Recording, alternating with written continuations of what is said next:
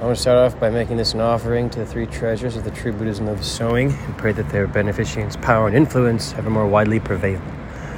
Namyo Renge Kyo, Namyo Renge Kyo, Namyo Renge Kyo.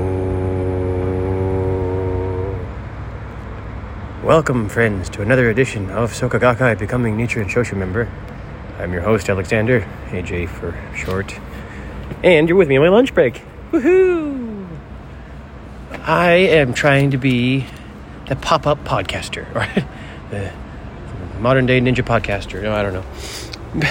I'm going to be the podcaster today, and hopefully you'll be the audience. One question, one question, well, probably more than one question, but first question where does the SGI scroll come from? Does anybody find out? Anybody know where that scroll comes from? Where does that thing come from? They chant to it, they say it's a Gohonzon. Nichiren we all know it's not a Gohonzon. What is it? I mean, I've read about some stuff about what it is, but who makes it? Whose life force is being infused into it? Who is it really Daisaku Ikeda? Is that what people are trying to do with that? Are they trying to make it fuse yourself, fuse your life with Daisaku Ikeda's life force, and then look at this mandala. I don't know. That doesn't make sense. But who makes it? That's what I want. Is it a machine? No, don't say. I hope it's not a machine. Okay, back to the true teachings of Nichiren Daishonin. The major writings of Nichiren Daishonin, no doubt. Volume 1 here. Nichiren Shoshu International Center are the people who published this wonderful, wonderful piece of work back in 1979. Although these teachings are from the 13th century, and they reference even teachings that go beyond time itself. Okay, we're going to be on page 163 of this wonderful book, you see, and this gosho is called Admonitions Against Slander. Quote The Hoben chapter, volume 1 of the Lotus Sutra states, the, wis- quote, the wisdom of all Buddhas is infinitely profound and immeasurable. End quote. T'ien-t'ai explains infinitely profound indicates the reality attained by the Buddha, which is as vast as a wide and unfathomable riverbed. Because the riverbed is infinitely deep, the water of the Buddha wisdom is immeasurable. The sutra and its interpretation make clear that the path to enlightenment lies within the two elements of reality, kyo, and wisdom, chi. Reality means the entity of all phenomena in the universe, and wisdom means the perfect manifestation of this entity in the individual's life. When the reality is an infinitely broad and deep riverbed, the water of wisdom will flow ceaselessly. Enlightenment is the fusion of, re- of wisdom and reality. All the sutras expounded prior to the Lotus Sutra are provisional teachings which cannot lead to enlightenment because they separate wisdom and reality. However, the Lotus Sutra joins the two. It expounds the purpose for which Buddhas appear in this world to open the door to the Buddha wisdom, to reveal it, to let all beings know it and enter into it. All people can attain enlightenment by realizing this wisdom of the Buddha. The Hoben chapter states that the Buddha wisdom is far beyond the understanding of the people of the two vehicles, neither men of learning, Shomon, nor sages of realization, Engaku, are able to comprehend it. What then are these two elements of reality and wisdom? They are simply Nam Myoho Renge Kyo. Shakyamuni called forth the bodhisattvas of the earth, his disciples from ages past, to give them this law which is the essence of his teachings. The Lotus Sutra states that Bodhisattva Jogyo and the other bodhisattvas of the earth will appear in the first 500 years of the latter day of the law to propagate the mystic law, the crystallization of reality and wisdom.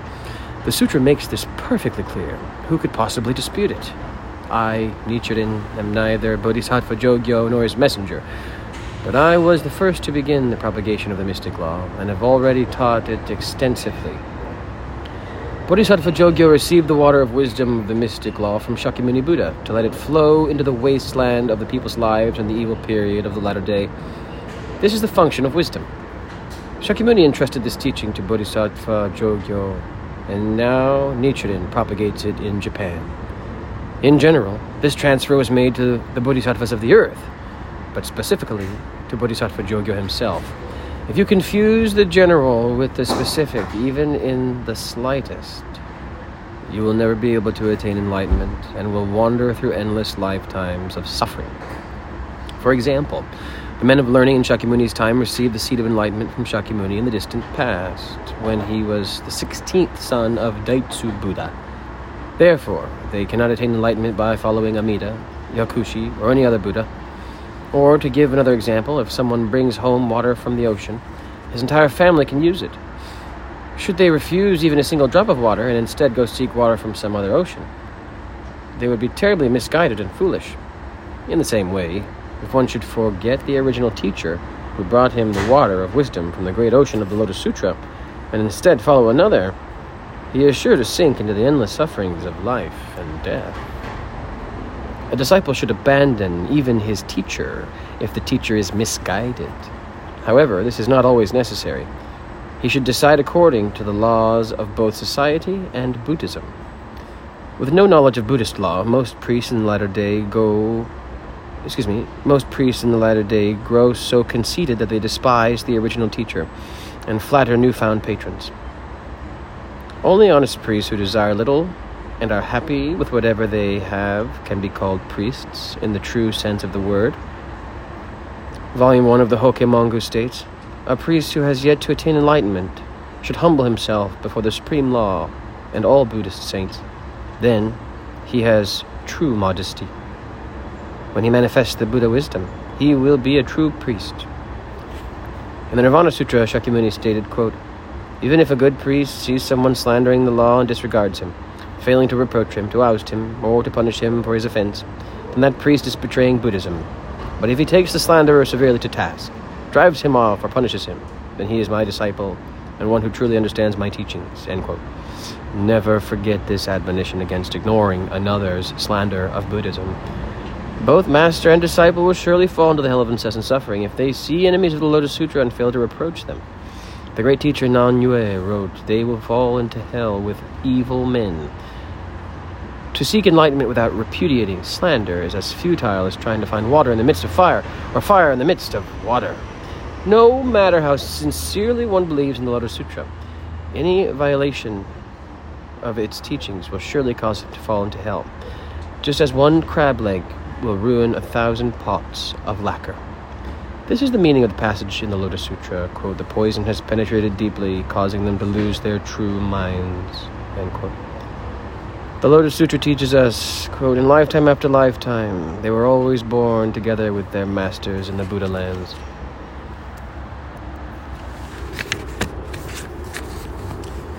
Throughout the universe, end quote. If one seeks out the teacher of the law, he will soon attain the way of the Bodhisattva. If he follows and studies under this teacher, he will be able to see Buddhas equal in the number in number to the sands of the Ganges River. End quote.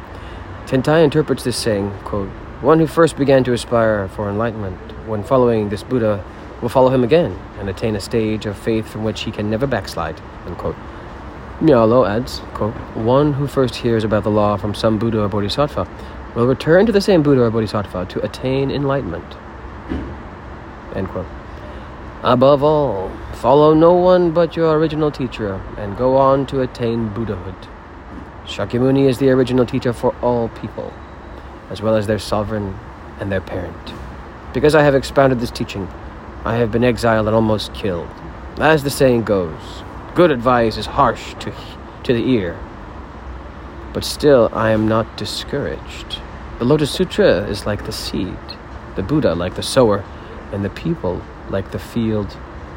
If you, again, if you go against these principles in your next lifetime, not even I, Nichiren, can save you. With my deep respect, Nichiren. The third day of the eighth month in the second year of Kenji, 1276. Nam yo nam yo go, nam yo ringa go. And now I'm going to read the background. Lord Soya is a shortened form of Soya Jiro Hyoi Nojo Kyoshi, an officer of the High Court of the Kamakura Shogunate, who was converted to the Daishonin's Buddhism around 1260 by Ota Otojomyo. Both men lived in the province of Shimosa. In 1271, some 11 years after the, his conversion, Lord Soya became a Nyudo, lay priest, literally one who enters upon the way, and was given the Buddhist name Horin, Law of the Lotus, Law of the Lotus, by Nichiren Daishonin. Horin built two temples, living at one of them until his death at the age of 68 in May 1291. The Gosho's title is Admonitions Against Slander. It is an extremely important writing because it delineates key points in a person's practice to attain enlightenment. First, the Daishonin quotes the Hoben chapter of the Lotus Sutra and states, quote, The path to enlightenment lies within the two elements of reality, kyo, and wisdom, chi, end quote, referring to the fusion of the person and the object to which he is enlightened. Reality, or object, means the Gohonzon, the objective embodiment of Buddhahood. Wisdom, or subject, indicates people who develop their innate Buddha wisdom by fusing their lives with the Gohonzon. The Daishonin next stresses that Nam-myoho Renge Kyo is the law which encompasses both these elements, and that this supreme law will be propagated by Bodhisattva Jogyo at the beginning of the latter day. Furthermore, he boldly states that he is the first one to set out on this great mission. Quote, I am neither Bodhisattva Jogyo nor his messenger. Quote, Superficially, this seems like a mere expression of humility. He is really indicating that he is the original Buddha. The directness or ambiguity with which such statements are made in his writings varied according to his intended reader. He was far bolder about his real purpose and identity with such close followers as Shijo Kingo. And it should be remembered that prior to the attempt on his life at Tachinokuchi and the final exile, he rarely made such references at all. This is why, in a letter entitled The Opening of the Eyes, he wrote, quote, A person named Nichiren was beheaded in the middle of the night on the twelfth day of the ninth month last year, 1271, but his soul reached Sado Island, end quote. The admonitions against slander bears the date August 3rd, 1276. The concept of the general and specific is important in Buddhism, for it enables us to recognize a source from which the human potential for Buddhahood arises. In general, the essence of the Buddha's teaching was transferred to all bodhisattvas of the earth, but specifically, it was transferred to Bodhisattva Jogyo himself, indicating Nichiren Daishonin. The implication here is that one must seek out the original teacher who can lead him to enlightenment. Next, he makes clear that a teacher and his disciples who do not try to convert those who are committing slander against true Buddhism violating the law of life, will fall into a condition of hell. This amounts to a stern warning that people must be saved from their own ignorance.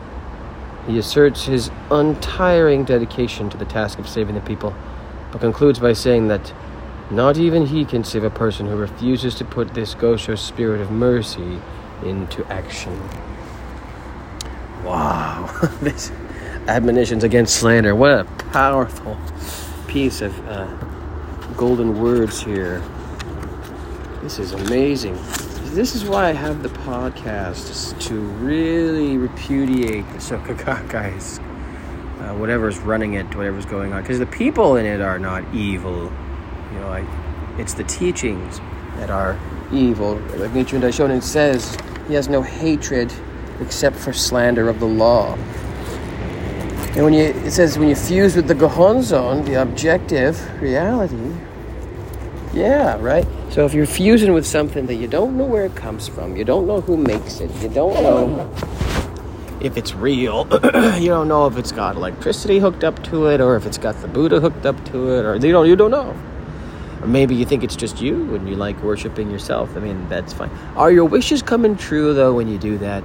Are you able to say you have a higher life state through the windstorms, or when something happens to you, you have to like dramatically chant a lot, pretty frequently, and that's your strength. You feel like that's what it's all about. No, no, no.